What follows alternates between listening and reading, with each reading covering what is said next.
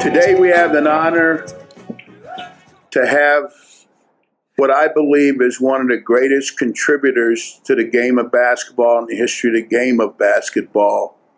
He's a person who brings a unique philosophy to the to this interview because he was he played the game, he coached the game, he taught the game, and he analyzes the game from a broadcast standpoint.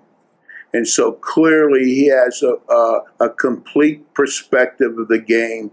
His coaching career spans well over five generations of basketball. So he's seen the evolution of the game from its very uh, uh, start uh, and the professional ranks on through to today. And that's the great, and uh, everyone who I've ever talked to agrees on this the greatest basketball clinician in the history of the game Hubie Brown. You're very kind, George. It's, it's, it's only the truth. I only speak the truth.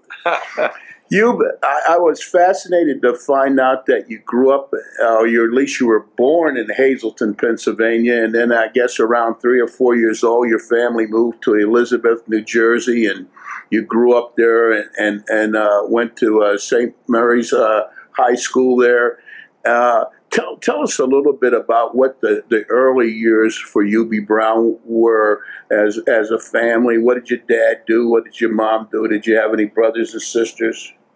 No brothers and sisters. Uh, my family moved when you said when we were three years old from Hazleton. Uh, basically, my mother and father's family were coal mining people. Mm-hmm. Uh, when we moved to Elizabeth, my dad went to work for the Kearny shipyards building battleships and destroyers. And he was a foreman there for 19 years. When the wars ended, uh, the Second World War ended, they released and closed the Kearny shipyards. So that put my dad in a difficult position. Uh, he went to work for Singers in Elizabeth, which was Singers Manufacturing Company. So everything was okay. Well, I'll be, after about three months, they reopened the Kearny shipyards and they bring back all the foremen.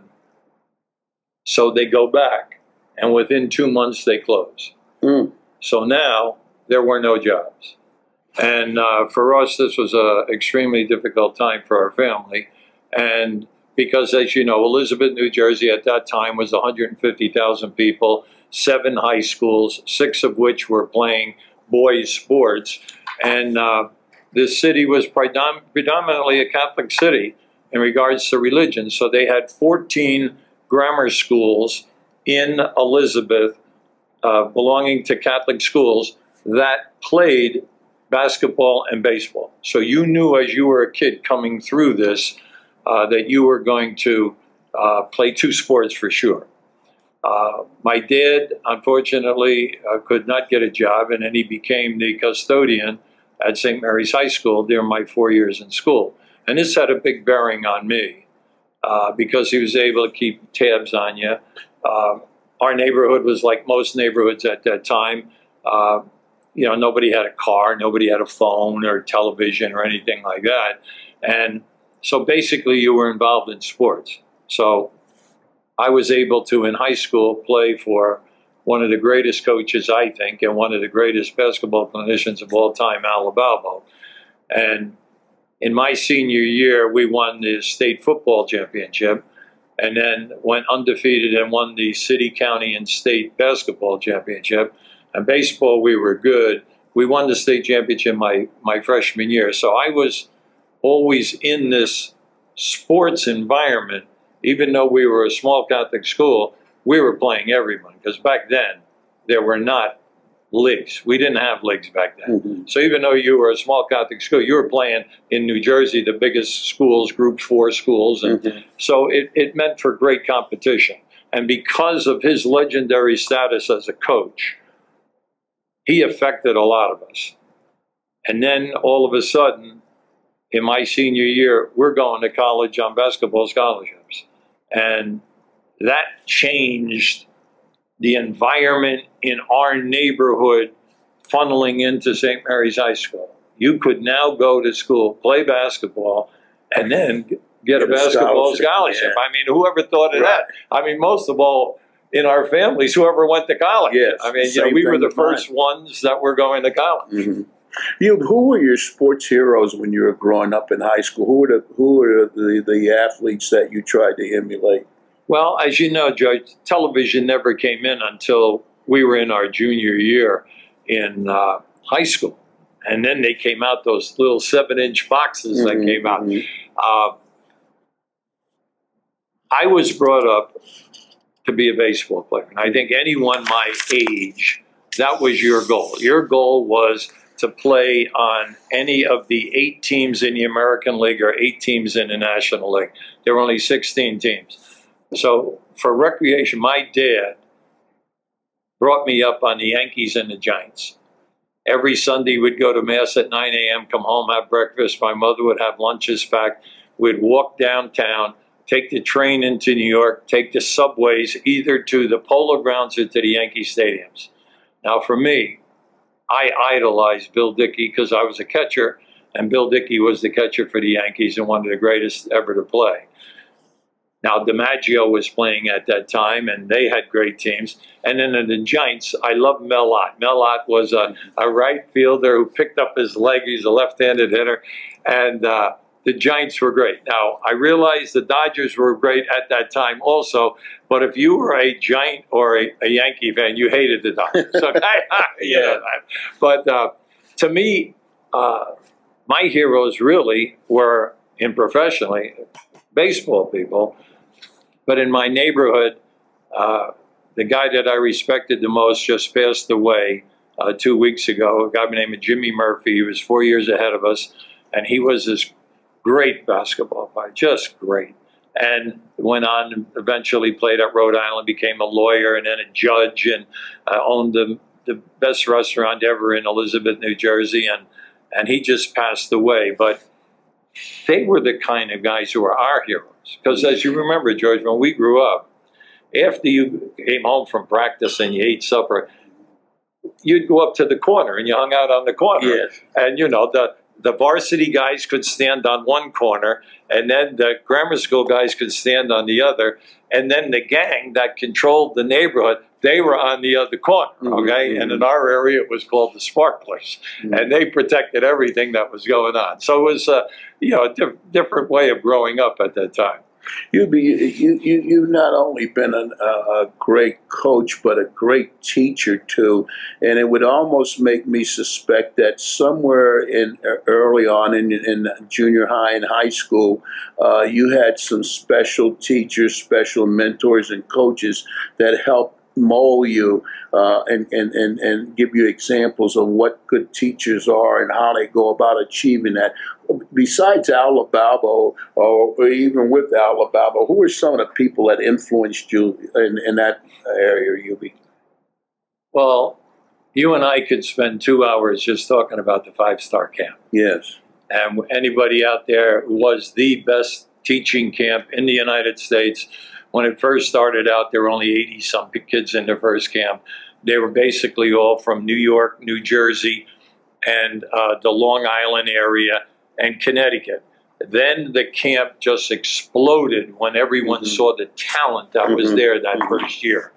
And uh, that camp developed when you came in as a high school coach to that camp and you were influenced by all of the different guys that were coaching in that big metropolitan area.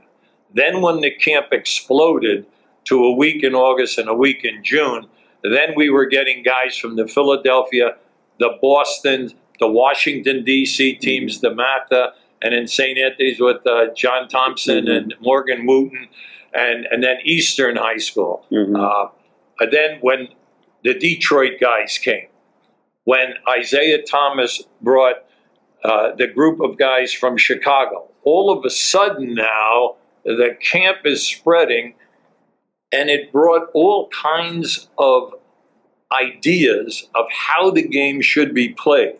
So when people talk about the five star camp, they all talk about the stations. The stations were created by Bobby Knight. Mhm. Bobby Knight's the one that created those stations. Because the first year Roy Rubin ran the camp, they played three games a day, and a lecture, and there was none of this teaching. Uh, Roy Rubin then went on to coach from LIU University the uh, uh, Philadelphia 76ers, and he was replaced running that camp by Bobby Knight, who came in year two. And when Bobby came down from West Point, he put in the stations and the ideas at each station. Well, when you open up where these coaches are coming from and these players are coming from, different ideas came.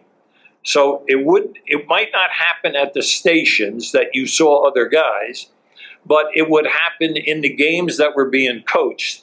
And then later on at 11 o'clock, when we all went down to the fireside restaurant, there was more basketball taught in that restaurant than probably any place in the country Mhm. because you were a major part of that yourself. Mhm. And you know there would be fistfights at the bar Mhm. or at the pool tables over philosophy of how to guard or stand. Yes. Okay? Yeah. So to me, Al Balbo is still the, the guy for me that gave me the defensive philosophies.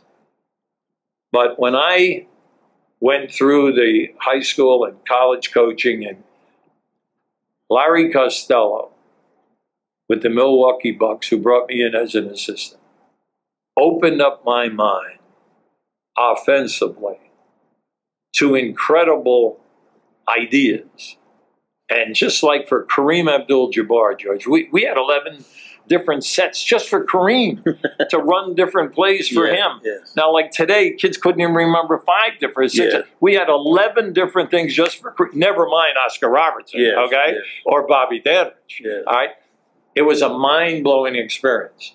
Now, people always say to me, on television, you're short, you're to the point, and so. Well, I got that from that five star camp. And then going out and doing clinics, learning how to be brief because your attention span.